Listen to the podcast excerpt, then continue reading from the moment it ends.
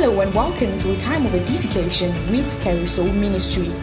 Get ready to be edified and equipped to edify others. Ready?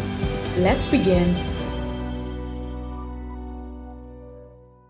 Open your Bibles with me to Luke chapter 18 from verse 9 to 14. I know this is where we stopped, or this is around where we stopped, all right, two weeks ago. So I want to just pick up some things from there and focus. Luke chapter 18 from verse 9 to verse 14. Glory to Jesus. He says, And he spake this parable unto certain who trusted in themselves that they were righteous. Can you see the problem there? The problem was that they trusted in themselves that they were righteous. Because now someone can see this and say, ah, all those people that are saying, you know, are righteous, and this one, I'm that one. Well, the problem really at the end of the day is not that a man acclaims himself righteous. All right. I mean, if at the end of the day you are actually righteous and you acclaim yourself as such, then there's nothing wrong with it. All right. But in reality, the problem was that they trusted in themselves that they are righteous or that they were righteous. All right. So he says, and despised others, he says, two men went up into the temple to pray. He says, the one a Pharisee and the other a publican, a tax collector. He says, the Pharisee stood and prayed thus with himself God, I thank thee that I'm not as other men are, extortioners, unjust, adulterers, even as this publican. He said, I fast, I fast twice in a week. I give tithes of all that I possess. He said that the publican standing afar would not lift up so much as his eyes up unto heaven, but smote upon his breast, saying, God be merciful to me, a sinner. Said, I tell you that this man went down to his house more justified than the other. For everyone that exalts himself shall be abased, and he that humbleth himself shall be exalted. Hallelujah. I know I, I cannot but in, in, in listening to the prayer of this Pharisee, I cannot but think about you know those prayers that our parents used to pray. You know, they say, um, many are in the mortuary or in sanctuary. You know, many today, many studies here with us, but they are not here anymore. And the they are done saying all those funny things, they not say, we are not using to mock them, we are using to glorify name. If you're not using to mock them, then don't just say it. There's no point. You don't you don't need to magnify your your your confession of other people's um what's the word now? Your confession of other people's problems, all right, or other people's suffering does not in any way magnify God. It doesn't. All right. Just thank God for what you want to thank God for. There's no need to be saying there are some that have died, there are some that are this thing, there are some that are that one. And that's just by the way. All right. But see what it says here. Look at what Jesus is saying here. And now, by natural estimation, one would expect if, if anybody was going to ask us, who do you think is going to be more justified between the Pharisee and then the publican? Now, to be fair, according to worldly standards, and in fact, according to moral standards, and that's something very important to note, according to moral standards, the Pharisee actually has more of a right standing before God. Because here's the thing according to the law, the Pharisee is actually meant to pay tithes. Do you understand me? So if we are actually looking at in terms of morality, in terms of morality, the Pharisee should have been more justified than who? Than the publican or the tax collector. But guess what? You know, God's ways are far, far above our ways. Because then we realize that as a matter of fact, the person who was justified in this case was the tax collector and not the Pharisee. Why was he justified more than the Pharisee? Simple, because he did not trust in himself for his righteousness. See, and, and here's the problem: people will pay attention to this scripture and they, they will read this scripture and they will not pay attention to what matters more. So now somebody will see this place now and they think the problem is that oh, you know, that, that means that fasting is not necessary. That means you should not pay tithes. You are, you're not getting the important thing. The problem wasn't that the Pharisee was paying tithes or that the Pharisee was fasting. I mean, Jesus himself fasted. I mean, this same Jesus paid taxes. This same Jesus gave. Are you with me? So the problem was not that the Pharisee was not was was doing things that were wrong necessarily. The problem was that he thought that was the basis upon which he was qualified to stand before God. And the reality of it is that one way or the other, or in some you know made up fashion, we actually do this. We do it. So, for example, a lot of us, there are certain mornings when we are more confident to pray to God. There are certain mornings, you know, maybe for example, you know, yesterday you just gave that, you know, offering. You know, there's, you know, there's an offering that is, I don't know how to say those things. Those offerings that move the other. You know, like when you give those kind of offerings, there's just a way you just feel like, you know, you know, like God, God has to listen to me. I mean, what else is he? Who else is he listening to?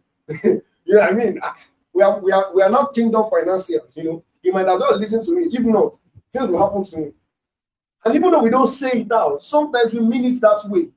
You know, and, you know, sometimes you want to pray in the morning and you kind of just do a scan of the day before or the week before. and you think about if there's anything bad or good that you've done. And if the good outweighs the bad, all right, maybe it is a significant good, whatever, get to the, you know, minute bad that you did, you feel more confident. But maybe the night before was that unfortunate night when you fell back into an addiction. Do you understand me? Or you fell back into a particular habit. Then that morning, you're not as confident to pray as you should. You are not as confident. And see, let me say something that you need to understand again and again. All right. The believer is not supposed to, you know, you know, it's not supposed to live in wrong habits or in bad habits. All right. But the reality of it is this your confidence and your assurance to stand before God at the end of the day is not a function of the good deeds that you do. Good deeds are good, and in fact, you should continue them. But in reality, all right, what makes a man stand before God, all right, in order for him to have access to God, is not a function of what the man does. You need to realize, despite the fact that Cornelius was a devout man, he was a just man, one that did good. At the end of the day, his good deeds did not get him saved. He had to go and you know, he had to call for a man that would preach to him words by which he would be saved. So at the end of the day, a man is not justified by the things that he does. You are not justified by the works of the Lord. No, rather by faith. We're going to look at that very soon. So you need to understand. So you need to understand that the problem here is not we saying, "Oh, you know, don't do, you know, don't do this." You know, I mean, by, by don't do this, I mean, don't do good deeds. Don't give, don't tell the truth and so on. And so that's not what we are saying. We are saying tell all the truth you want to tell. Do as much good as you should because you're a believer. But in reality, those things are not the basis upon which your faith stands. No, in fact, those things that you do you then do in response to that which God has done for you. And so you realize that at the end of the day, I'm saved by grace and not by works. It. By grace are you saved through faith, not of works. It is the gift of God. Let any man should boast. Let me say something. If in if when you look at the scope of the understanding of salvation and you have something to boast about, then you are in the wrong. You are in the wrong. You must always look at salvation and one thing must always constantly stand before you not of works, let any man should boast. If I have anything to boast about in salvation, then I'm wrong. Not of works, let any man should boast. No matter how devout I am, no matter how nice I am, no matter how good I am, no matter how kind I am, the reality of it is still this it is by grace through faith. And I've told you before, whether that's the most terrible person there is, or to the best of men, is that truth still stands. By grace, you are saved through faith. By grace, you are saved. By grace, you are saved. So, guess what? At the end of the day, if this Pharisee wants to be justified, you know what he's going to have to do? He's going to have to forget the fact that he passed. Sure, that's my point. Fasting is good, tithing is good, but guess what? He's going to have to say, despite all these things that I do, I still choose to affirm that my righteousness is a function of that which God does. Is a function of that which God has given me. Don't you get it? Isaiah spoke and he says, Our righteousness is a filthy rag. The best of it is a prophet speaking. He's a prophet in Israel. He's not just some random man on the streets. He's not a bad boy. he's not a bad boy. But guess what? This man says, Our righteousness is as filthy rag, and he's correct. Hallelujah. But glory be to God. In Christ Jesus, we receive righteousness. Glory to Jesus. And our righteousness is no longer, even though in ourselves, by our own power, our righteousness is filthy rag. Guess what? We have received now the righteousness of God. And so Bible says in First Corinthians 1 verse 30, in First Corinthians 1 verse 30, he says, But of him are you in Christ Jesus, uh, which um, by God is made unto you wisdom, righteousness, all right, um, sanctification and redemption. So we have received in Christ Jesus the righteousness of God. Hallelujah. Glory to God. And let's continue. Now look at Matthew the 5, Matthew 5 and verse 20. Matthew chapter 5 and verse 20. Matthew chapter 5 and verse 20. He says, For I say unto you that except your righteousness shall exceed the righteousness of the scribes and the Pharisees, you shall in no case enter into the kingdom of God. And I already, I told you how ridiculous this sounds, actually. You know, the only way you can read this verse and think, you know, I, I remember, I think it was my 211 by 311. I was in a particular group page, I was in a group page, interesting, it's a Christian group page actually. And then someone, you know, quoted this verse. And then, you know, it was all these funny BCs that people make. And he said, What are the example? If I see someone that will tell everybody, come early to church, but will not come to church you know, I'm sorry, he will not, you say, tell everybody come to church, he will not come early to church. He's somebody that, you know, eh, when everybody is going to church, he will stay back at home. You know, just trying to paint an example of just people who are not serious. And I responded and I said, you really don't know what you're talking about. And I, I, I want to believe I did say it that way. But like for you to for you to type something like that, you really don't know who a Pharisee is. That's the truth. You, you really you really don't know who a Pharisee is. Just to give you an idea of how powerful Pharisees were. Pharisees were so powerful that a man who was blind from birth, all right, his parents could not affirm that Jesus got him healed. Just think about that. That that you have a man who was blocked, he was born blind from when he was born. Imagine how excited his parents must have felt that their child can now see. And guess what?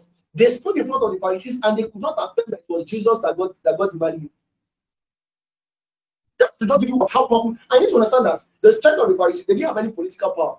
In those days, the Romans were the ones who had the political power, and that's the reason they were, you know, colonized. So in reality, the only power that the Pharisees had were sort of a religious and moral power, given to them as a function of, you know, their devotion to the laws.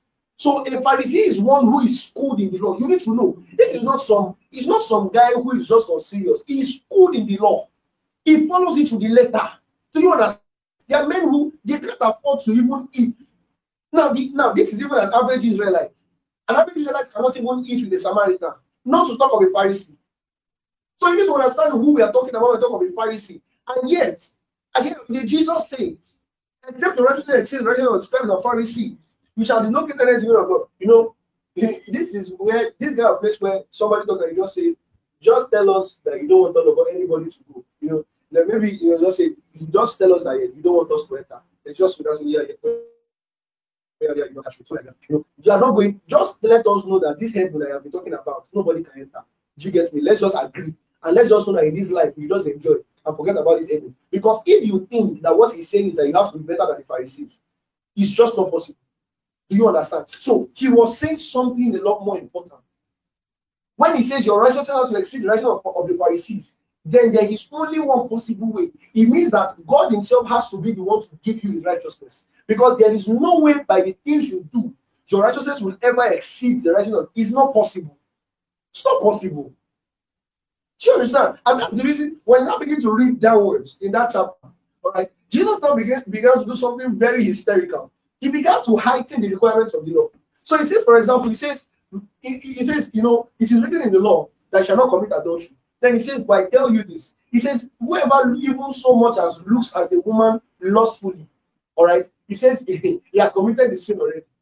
Now that's ridiculous because at some point or the other, you understand me? And just to be clear, when we say that you have looked at a woman lustfully, nobody is saying that you looked at her and you know in your mind you had sex with her or something like that. Not necessarily. Do you understand me? As long as you look at somebody who is not your own and you say, ah, you know, I say, all this, there's this funny thing that people say in Yoruba, you say, yeah, and think about it, the feeling shock, you have to shout, shout, or something like that. You know, once you have that thought in your mind randomly, just randomly, you're already in danger.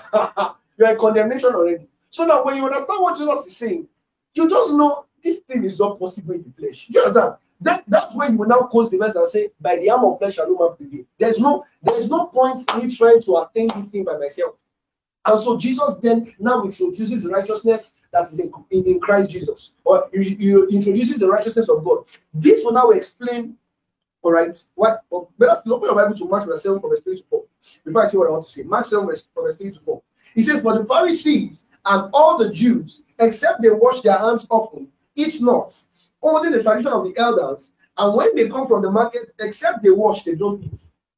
Imagine the extent of this detail. Can you see that? He says, so they have to wash, even when they come from outside, they get to the door, they have to wash. There is a specific water for cleansing. They wash their hands, they wash their legs. Do you understand me? Before they go in. That's how they are. Before they so if they don't do that, they don't eat. So they had ceremonial rites that they paid attention to, to the letter.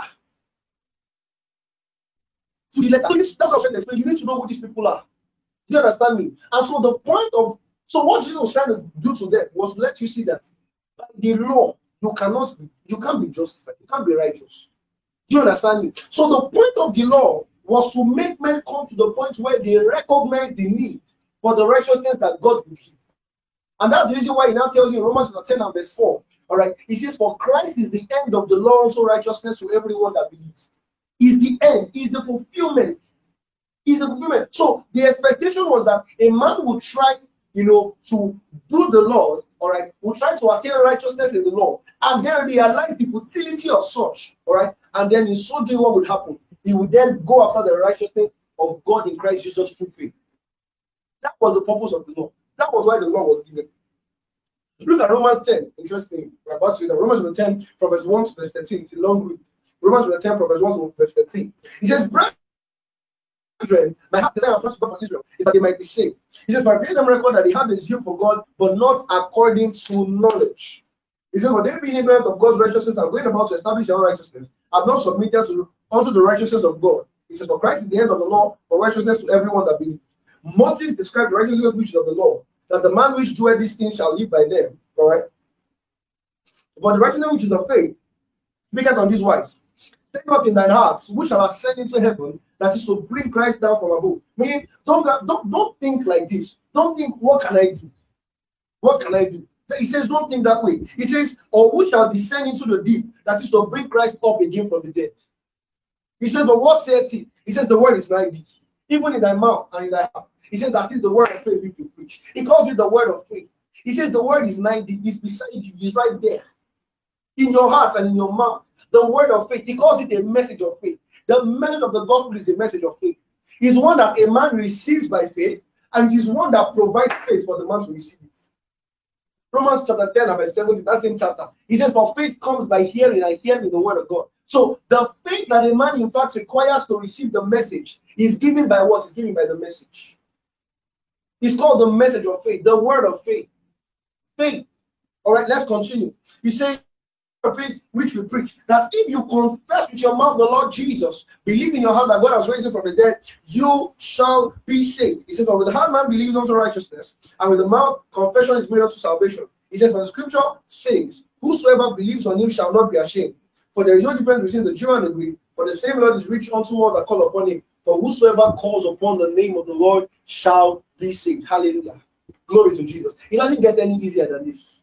It doesn't get any easier than this. For with the heart, man believes unto righteousness. With the mouth, confession is made unto salvation. So, how does a man attain righteousness? Is it by the by the things that he does? How nice he is? No. Is it by how good he is? No. Even though all those things are good and it should be those things, a man only believes unto righteousness. You believe unto righteousness. That's it. Righteousness is by faith in the gospel of the Lord Jesus. Is by faith in the gospel of the Lord Jesus. Let's continue. Look at Romans 3, verse 20 to 28. Romans 3, from verse 20 to 28. Romans 3, from verse 20 to 28. He says, Therefore, by the deeds of the law shall no flesh be justified in his sight. For by the law is the knowledge of sin. Oh, there, there's so much to say here. By the deeds of the law, no flesh can be justified. No flesh can be justified. I know in Romans 7, he was talking about this even a lot better. He says, You see, once I was alive without the without the law, he says, but then the law came and sin revived and I died. You see, one of the reasons why the law cannot even justify a man is that with the law comes the awareness of sin. That's the crazy thing about the law. With the law comes a, a, a mindset, a consciousness. You see, let me tell you something. You know, one of the one of the things that the eternal salvation of Christ or the eternal sacrifice of Jesus has done is that it has even brought out the it has brought out the idea that there has to be a consistent consciousness of sin. And that's something that happens with folks who teach salvation by works. There's just something about them that magnifies sin so much. Have you ever spoken to those people? If, and here's the thing you, you quickly forget how your mindset has changed from sin to God. So, for example, when you talk to these people and you say, you know, you're talking to someone who believes that, you know, they are saved by works and, you know, um, um, um, you know, what you do, the time is whether or not you go to heaven, and so on and so forth. And here's the thing when, when, when you're talking to them, you can almost tell the extent to which they hold on to sin. So, like you're saying, telling them, for example, that, oh, you know, the sacrifice of Jesus has made a man free, and you know, in Christ Jesus, you are saved eternally. And the only thing the person is telling you is that, even if you lie, yeah. So you're telling me now. So are you now saying that if you, I know they come up with very very stupid scenarios. Are you now saying that if a believer is on top of another, on top of someone that is not his wife, is in adultery, and the trumpet will sound, First of all, I don't want to say that that doesn't that doesn't even make any sense. And the reason it doesn't make any sense is this: is that why must you use an extreme to give an explanation? And that's to be honest, if anybody if anybody asks me that question, I just believe you're not asking in good faith. Because why? What will that information do to you? why should why should the first thing you hear when I tell you that by the sacrifice of Christ you are saved eternally, the first thing that comes to your mind is if somebody is committing, why is sin so much of a big deal for you? Do you understand my point? Why can't you why can't you think that okay, maybe it's possible that the sacrifice of Jesus is actually greater than sin? Just just at least just just think in that line. Why that the first thing that the person has to respond to is ah, that someone can just be lying anyhow they want to lie? Why? Because you see, there's something about when you teach salvation by works that heightens a people's mindset about what they do. Do you understand? And most so, it heightens the power of sin. It does. It does. Do you understand? And some of you would actually, if you, if you pay attention to this, you will notice that one of the things that the knowledge of the grace of God in the gospel has done to you is that somehow there's not so much a consciousness of sin. It's almost like as though there is no, you know, there's no chain on your neck. You live free. Now, the irony of it at the end of the day is that because there's not so much a consciousness of sin, you you actually have seen yourself go through days, all right, where there was there was nothing wrong, no lies, no stealing, do you understand? And no pressure whatsoever. No pressure whatsoever. Here is something, in fact, that you're going to learn. If you find someone who is struggling with an habit, one of the worst things you can ever do to the person is to make the person constantly conscious of the fact that they don't want to fall into that habit. They will fall into it. You understand? It's just, it's just, it's just the way it works. They will fall into it because you see, by the very nature of man, whatever you focus on becomes bigger. That's just the way we are. That's the way we are wired to. There's something about our focus that enlarges whatever it is we are paying attention to. That's it. That's it. And this is even the reason why, generally, you know, when it comes to solving problems, generally, you know, particularly in the creative industry, you often hear things like take a break, walk away, and come back. Why do you think they say that? It's because you are so fixated on that issue, you can no longer see anything outside. Do you understand me? You are now so you are so streamlined in your perspective. You can no longer see what's happening outside. And so that particular thing, which might even small issue, be, becomes so big to you because that tiny dot, because your gaze is fixated on it, a tiny dot has become a very big circle. Do you understand me? It has become a very big has become. So now, what do you have to do? Don't focus on it.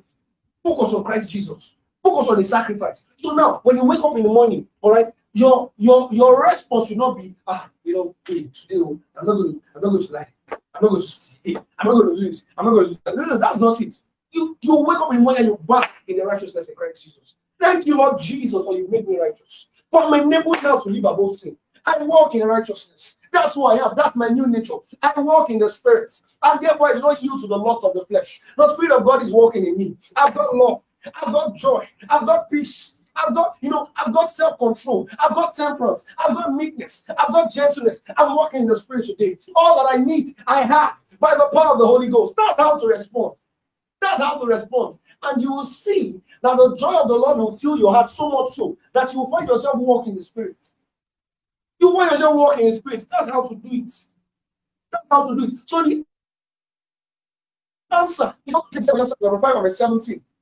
He says, Therefore, if any, any man be in Christ is a new creature. He says, All things are passed away. Behold, all things are become new. So he gave you an instruction. The problem, a lot of times, is we don't pay attention to what we are reading. He gave you an instruction. Behold is not, it's not a noun, it's a verb. Behold, look, all things are become new. So now, but it even shows in the kind of songs we sing. The things I used to do, I do them no more. Behold, all things are become new. Enough with uh, um, there's uh, all things are passed away. They are passed away. Why are you praying that those things are passed away? Do you know what passed away with? They are passed away.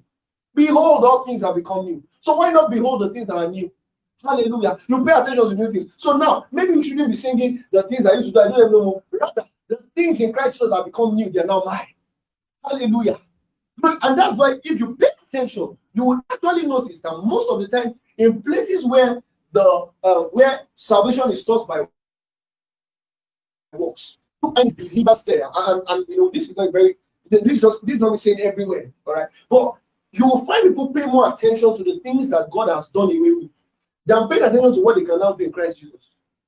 Do you understand me? So now, when you spend all your time talking about the difference, the five, the five, um, five deadly things of sin, the five H of fornication, the five J's of I don't know of adultery, and all those kind of things. Now, You don't even have time to actually pay attention to the things that you cannot do in Christ Jesus. How about the flow of the Holy Ghost?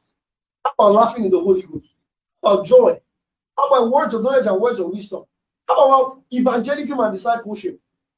You cannot see, let me tell you something. You can't focus on the old things that are passed away and the new things and the old things that have become new at the same time. You have to, that's your point of focus, is to put your mind on one thing.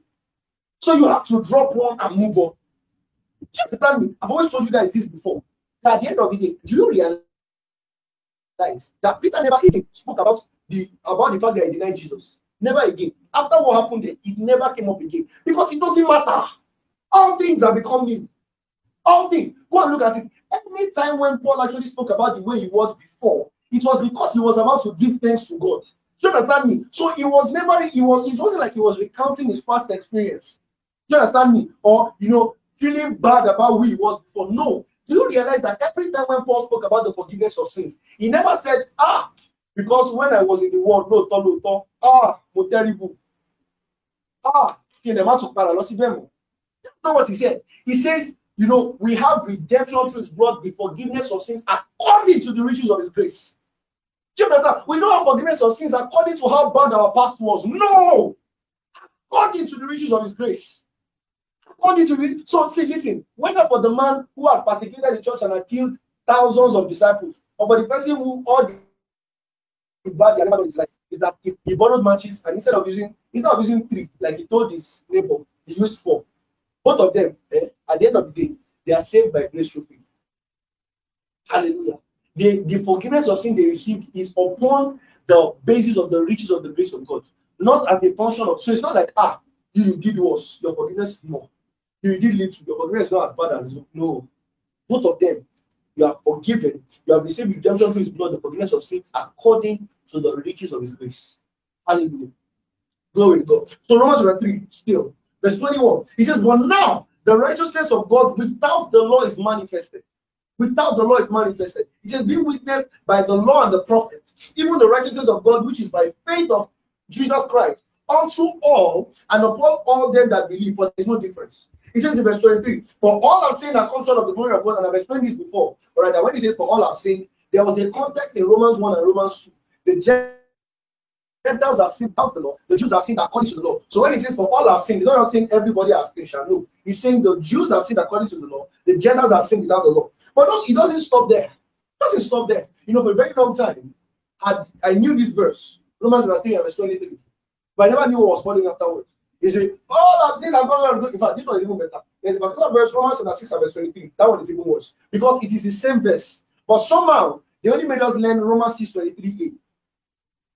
A. Now it says, For the wages of sin is death. But the same verse says, For the gift of God is eternal life. Why focus on the wages of sin being death? You like death so much? Why not focus on the gift of God being eternal life? Hallelujah. I've got the gift of God.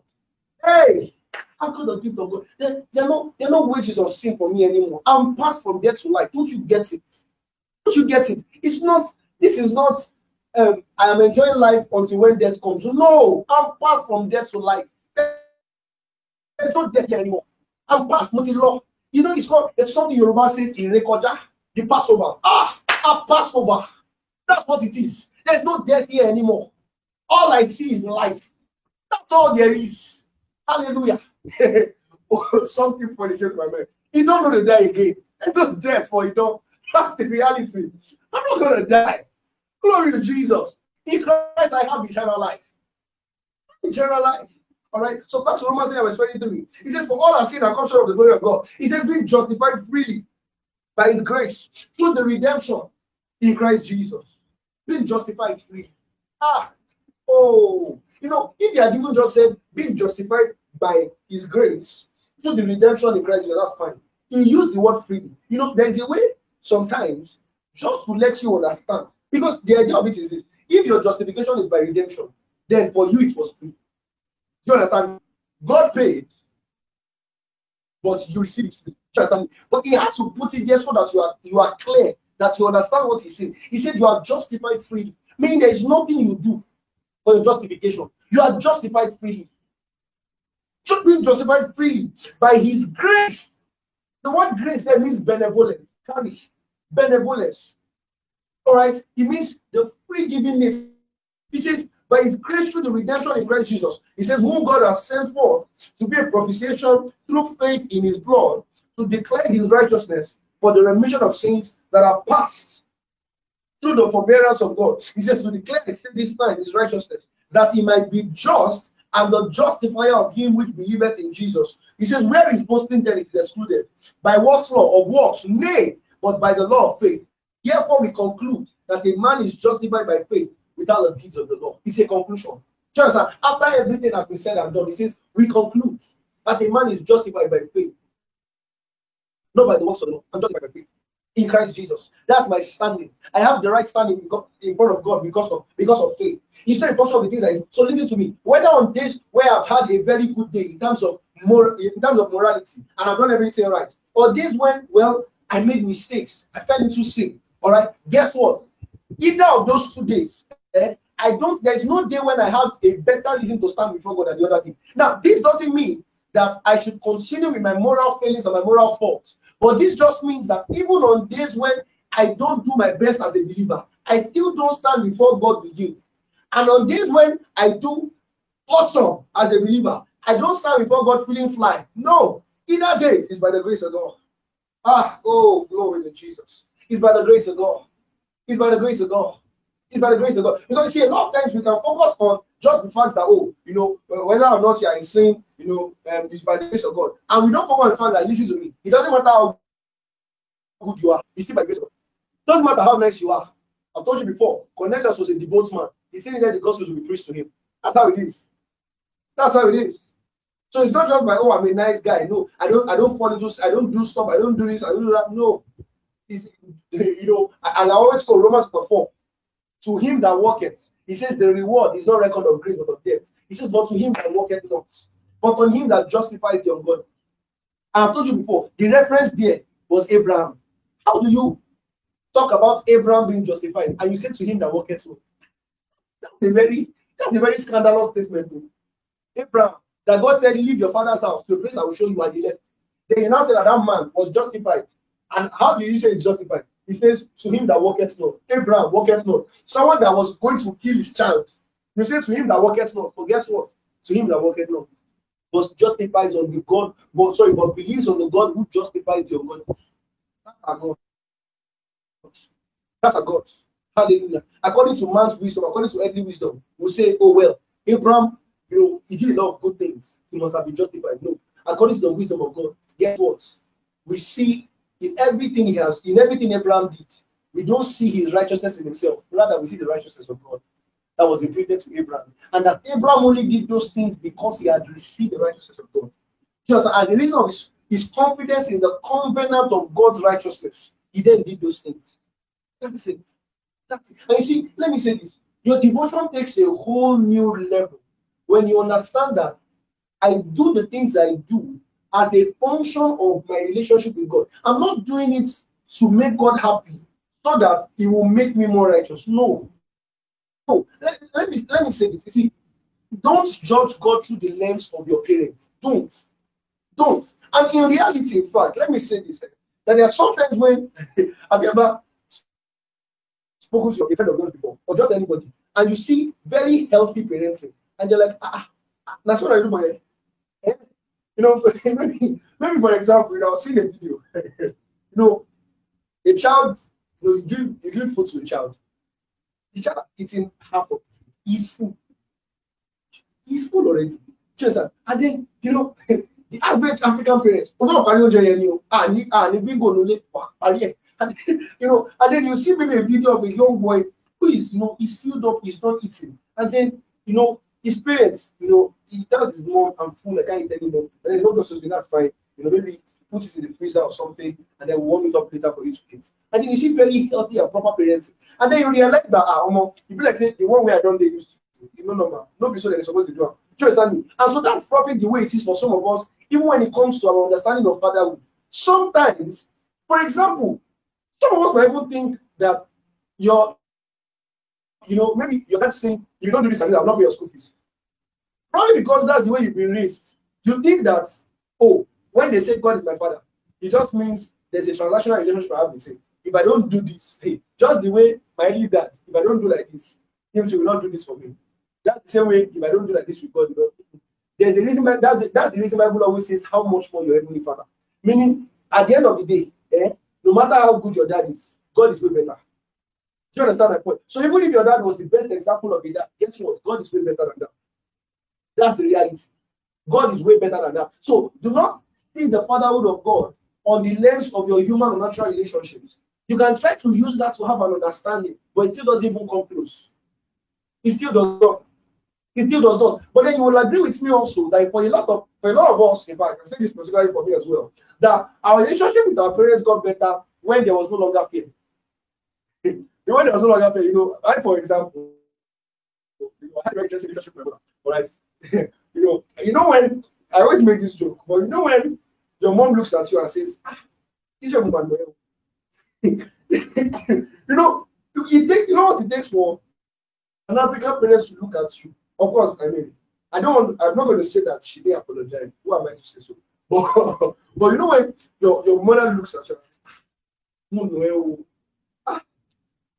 woman, no, eh? kind of thing. All right. Now, I mean, then of course I was I always did good by her, but the reality of this was it wasn't because I liked her or anything. It was not because I was scared of her. I mean, now they can't do anything to me. you understand? I mean, don't tell her that I said that, but you get the point. But like, you can't do anything to me anymore. And so now, when I do things for her, all right, or when I do things, generally, when I do things for her, or when I do things that she tells me to do, it's no longer from a perspective of her. If I don't do it, she's going to beat me. No, I'm a son for God's sakes. I'm a responsible son. I do things that should make my mom happy. And when I do when I do things that don't necessarily make her happy, the first thought that comes to mind is, yeah, she should disown me. That's unhealthy. that's extremely toxic. Ah, what should no, that's not it. I feel bad about it. I do my best to fix some fix something up. I apologize to her about it, but guess what? That's not what makes me a son. Do you understand? That's what makes me a son. It's not like you're not ah, because you did this and you did this. Ah, you're not more my son again. Me, shame on. No, I'm still your son. There's no way I'm going to. There's no way you can push me to. All right. There's nothing. You know, even you know, one of the funniest things you can ever have is who disown their children legally. Whether you disown him legally or illegally, the reality of it is that your DNA is still in him. He's still whether whether or not you like it, you are he's still your child, or she's still your child. I disown you. You're not mine again. It's a lie. It's a very big lie. It's still yours. Other one is scam. I, promise you, there will be never there will never be a time when you hear that something bad happens to that child. No matter what you say, if you sold him, you want to figure out what the issue because it's yours. It's yours. And now that's that's an that's an earthly father. How much more your heavenly father? How much more your heavenly father? So you need to realize your your basis for your relationship with God is not one that should be out of fear. He's not a tax master. Do you understand? Some of us have the mindset of God that God is just one guy that's going and secondary school teacher, and then just waiting for you to just mess up and just bah. No, Bible says it is, it is God who works in you. Ah, he works in me to will and to do. So meaning that in this walk of faith, I'm not on my own. We're working together. We're working together. Do you understand my point? So it's not God looking at me the head. So will you will you fall? Will you fall? Will you fall? Will you fall? Will you he has already fall. That's not God. Not God. Rather, He's working in you. He's working with me. He's working in me. To will and to do His good pleasure. Hallelujah. The Christian faith. The gospel of our Lord Jesus. Hallelujah. Glory God. But look at what he says also very importantly in verse 25, verse 26. Yeah, he says to declare and say at this time is righteousness, that he might be just and the justifier of him which believeth in Jesus. And I've said this before to you guys that God is not only our justifier, God is just for justifying us. Or better still, God is just in, in the way He has justified us. You see, because you see, you, you need to understand that when God justified us, God did not overlook sin. And that's something that a lot of folks who don't subscribe to the lordship or, or better, who don't subscribe to the eternity of salvation of Jesus. That, uh, sorry, or the salvific work of Jesus. This is the reason. It's because they think that what we are saying is that God has God is overlooking sin. Nobody said God overlooked sin. We are saying God paid for sin himself. Do you understand? He paid for sin himself. That's the point. Do you understand me? So he didn't just say God didn't just do rule to the answer. No. He came. Do do you understand what we are saying? Great is the mystery of godliness. God was manifest in the flesh. He was justified in the spirit. He was seen of angels. He was believed up in the believed on in the world, received up into glory. So you need to understand what we are talking about. This is God that came as a man to die. Do you understand? So it's not like as though God just closed his eye to the bad things that people were doing and said, you know, or looking. You understand? Yeah, I not, I not see them. That's not it. He paid the price. So now, when I received, and that's why it is called redemption, to redeem, to pay, to pay so as to buy someone. So it's not just that God just, you know, he just did, you know, he just did we to the answer, you know, scattered everything, and then just, you know, saved us and whisked us away. That's not it. He pays the price for sin. The wages of sin is death, so he died. Do you understand? So now you have every legal right to what you have received. Do you get it? So now, this is why you can stand fully assured of that which you have because the price was actually paid for it. So it is free for you, but in itself, it is not free because it was paid for. It is only free for you. You received it free. You received it free. You know, like for, for some of us, it's the kind of lifestyle we grew up in. We didn't pay for it. We received it freely, but guess what? It was paid for by the sweat of your parents, which, by the way, I must add. That was one reason why you should send your dad happy Father's Day. Just that it doesn't matter. It doesn't matter what happened. You don't have any excuse. If you've not sent him happy Father's Day by now, pick up your phone after the meeting, send him happy Father's Day. And if you can't, send small recharge card. You understand? You don't really talk. Happy Father's Day, happy Father's Day. Be here, we beg you. Send, small recharge card to. See, I you happy Father's Day to you. Thank you for thank you very much for all that you do. So that's by the way. So the reality of it is that, that you received it free doesn't mean it was not paid for. It was paid for by God, but then you are enjoying it free. That's that's that's that's the story of your of your righteousness. That's the story of your salvation. Hallelujah. Salvation by grace through faith. So God is just he is, he is just for justifying. He's just because as, as I think I, I, told you last two weeks that in reality, God is both a merciful God, but he's a just God. If you overlook sin, agree that could be mercy, but guess what? That's not justice. That's not justice. So in the work of salvation, we see the full wrath all right, or we see the full expression of God's justice and God's mercy. God's justice is this the soul that sins shall die. But God's mercy is, is this that He came as a man to die. So He took that punishment. So, the truth, the soul that sins shall die. Guess what? In response to that, God came as a man and died. To what end?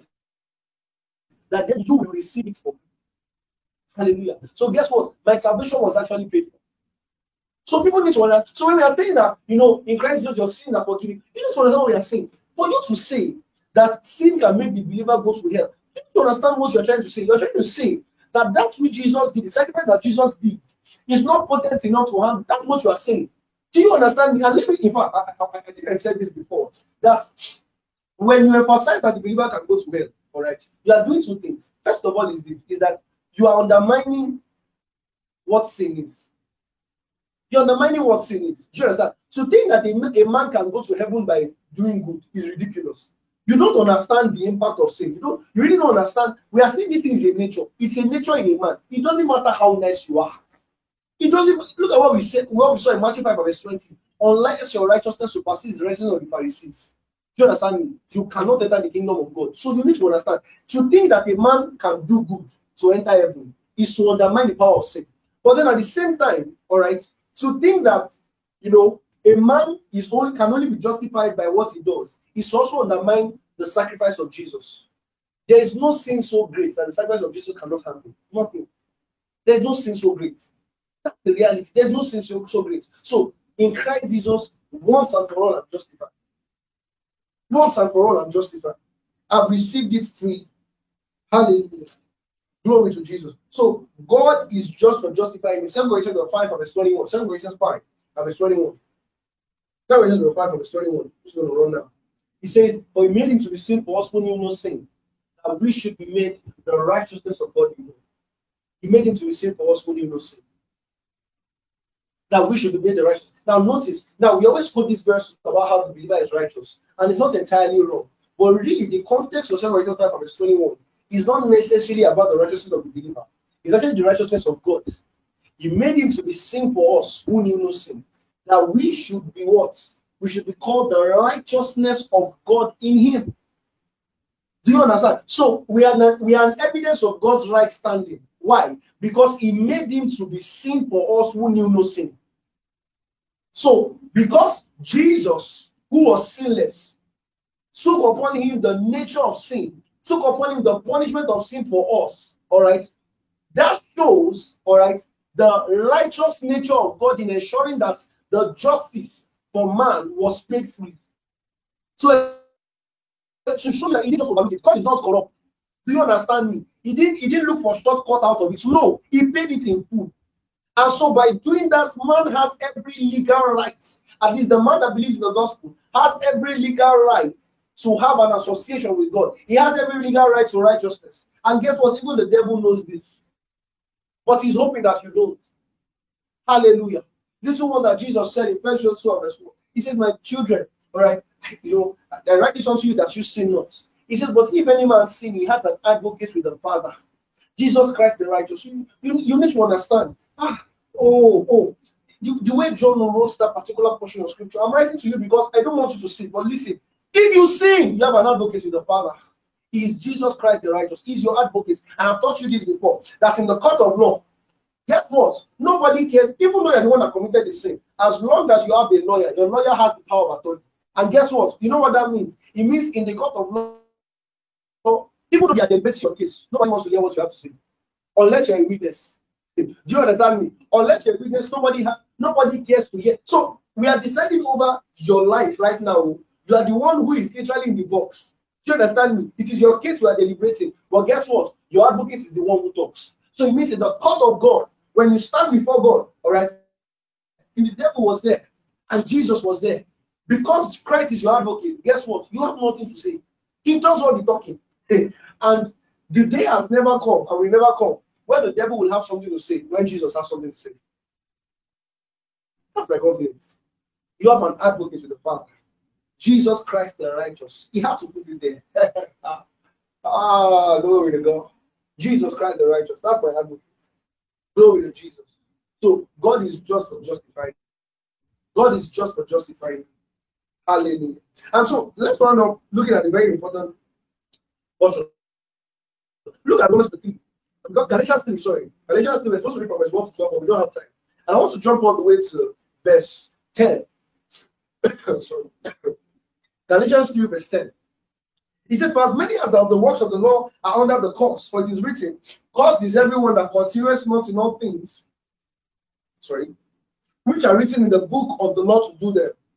He says, But that no man is justified by the law in the sight of God, it is evident, for the just shall live by faith. He said, And the law is not of faith, but the man that doeth them shall live in them. But look how he says there. He says, But that no man is justified by the law in the sight of God, it is evident, for the just shall live by faith.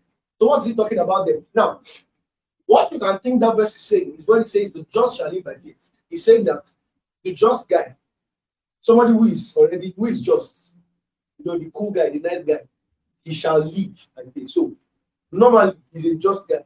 You understand me? But then he now begins to live by faith. That's not that's not that, that, that has a semblance of correctness. But then that would be going against what he has said so far. Because he just said no man is justified by the law inside of God. Do you understand me? So we don't we don't count you being just as a function of the things that you do. Do you understand my point? So to say that the just shall live by faith, is saying a just man, a guy who is good, will live by faith. Already even presupposes that the man was already just before he began to live by faith. So that can be what he's talking about. If he tells you that no man is justified before God by the works of the law, it means there is not there is no starting point where you're a good person. You understand? it, it means it is in faith that you start. So what does it mean when he says that the judge shall live by faith? Now the word live there, of, of course, this verse was actually quoted in about um, three places in scripture. It was it was actually a reference from Habakkuk 2 and verse 4, and then it was quoted in Romans 1 and verse 17, and also in Hebrews 10 and verse 38. All right, because of time we can't go there. But it was quoted also in Romans 1 and verse 17 and Hebrews 10 and verse 38. So what is he talking about? Now the word live there when he says the just shall live by faith, the word live there is the Greek word zao.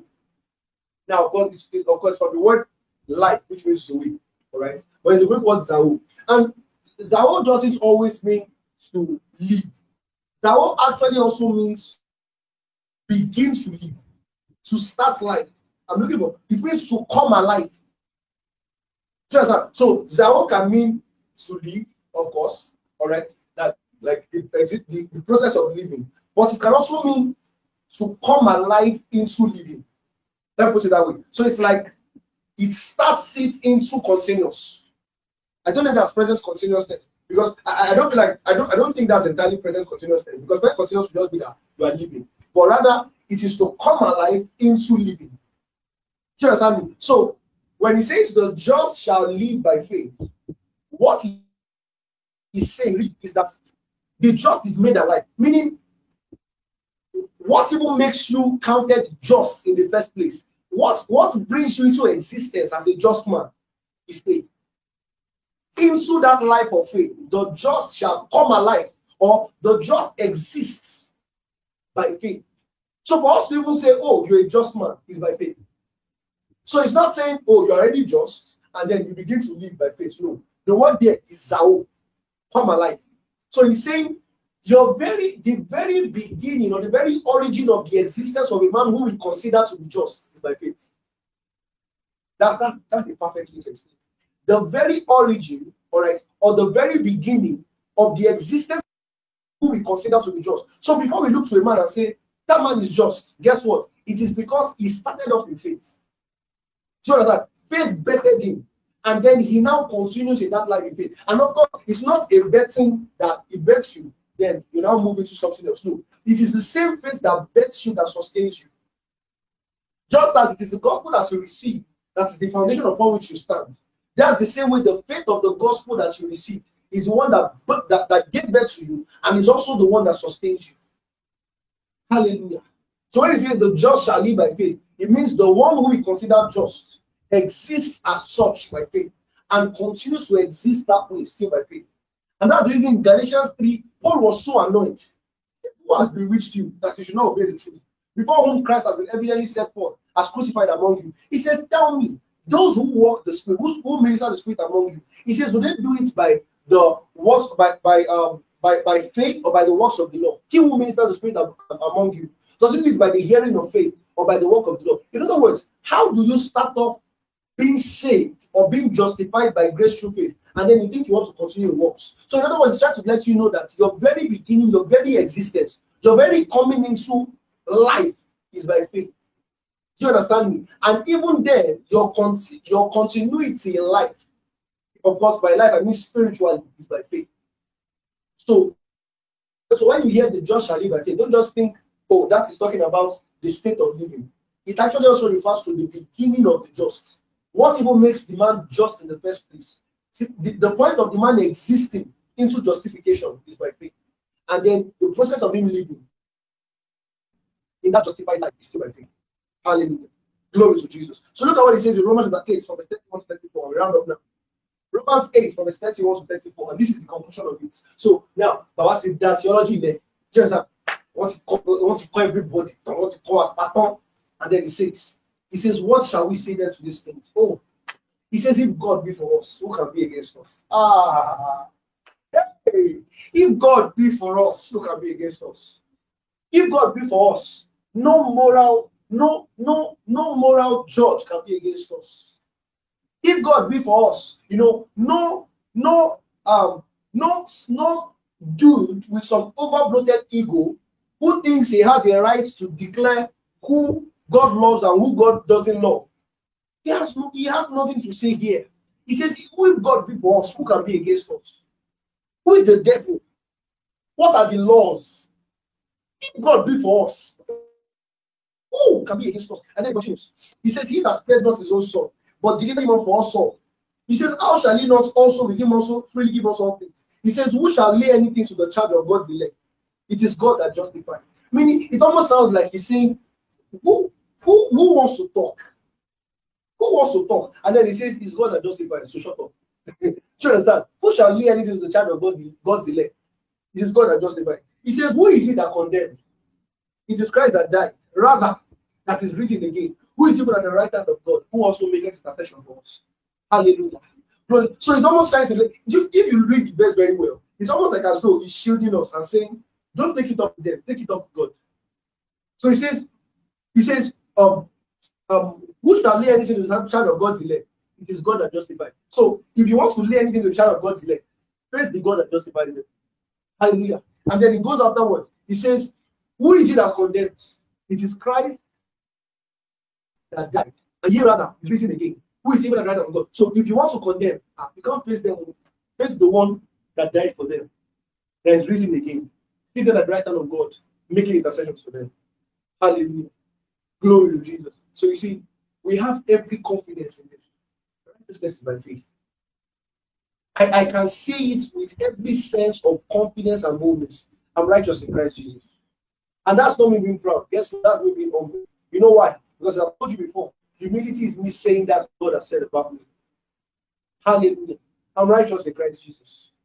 I'm righteous in Christ Jesus. Hallelujah. It's not a function of what I've done. Even though works are good, all right, but they are not works to make me saved, the works to make me justified. They are works that proceed from me because I'm already saved. They are works that proceed from me because I'm already justified. Hallelujah. That's my nature. That's who I am. In Christ Jesus, I've been made righteous. I've been made righteous. I've been made righteous. I'm made righteous in Christ Jesus. Hallelujah. It's not of the works of the law. It's not like the things I do or not do. No. You know, the way we say sin of commission, sin of omission. So not only did you sin by what you did, the sin of what you forgot to do. So much problems in this world. Problem they finish. When there is just righteousness in Christ Jesus through faith. Hallelujah. In Christ Jesus, I'm made righteous. Hallelujah. That's my nature. That's who I am. Hallelujah. I'm free indeed. In Christ, I'm free indeed. No chains are holding me. It's who I am. Hallelujah. Was blind, but now I see. It's who I am. That's my nature. I'm righteous by grace through faith. That's who I am. I'm not, I'm not making boast in something. I'm not making boast in myself. No, I'm making boast in that which God does, in that which He has done for me. And so now I have every reason to stand before Him in the place of prayer. I have every reason to stand before Him, you know, at any concerning anything in my life. Why? Because of this very thing, I received the righteousness. I have His right standing. And you see, this is beyond the theological subject. Because for some people, when certain issues happen in their lives, they think the thing that their life, comes to their mind is, have I seen any recently? Which I think is ridiculous. Because if they are being honest, you can't go one week without at least having a negative thought. So the reality of it then I, I think is this. If if you are genuinely, if you are being honest and genuine, if you want to use whether or not you've sinned in the past one week to judge whether or not God should come through for you, you might as well not bother asking him to come through because you will find a fault somewhere. Do you understand me? But listen to me, in Christ Jesus are righteous. You see, there's a reason actually in James 5 verse 17 that it says the effectual fervent prayer of the righteous man availeth much. Because you see, there's something about righteousness, consciousness that makes a man move. Hallelujah. But guess what? When it says the effectual, uh, the effectual fervent prayer of the righteous man availeth much, the righteous man speaks about them is the man in Christ. Because in Christ Jesus, you have been made righteous. So what that means is that at every point in time, I have every right to lay in demand of God in prayer. Every single right. There's never a point in time when I stand to pray. You understand me? And I and I, and Oromi Obenu, you know, there's something like that in Yoruba. Like my mouth cannot handle asking God because there's something that there's never a time like that. Every time when I stand to pray, I have every reason and every right to the name of Jesus. Why? Because I've received his righteousness. Hallelujah. Glory to God. Thank you for listening. We're sure that it was an amazing time. For questions and inquiries, reach out to us on carousel.mini at gmail.com. We call you blessed.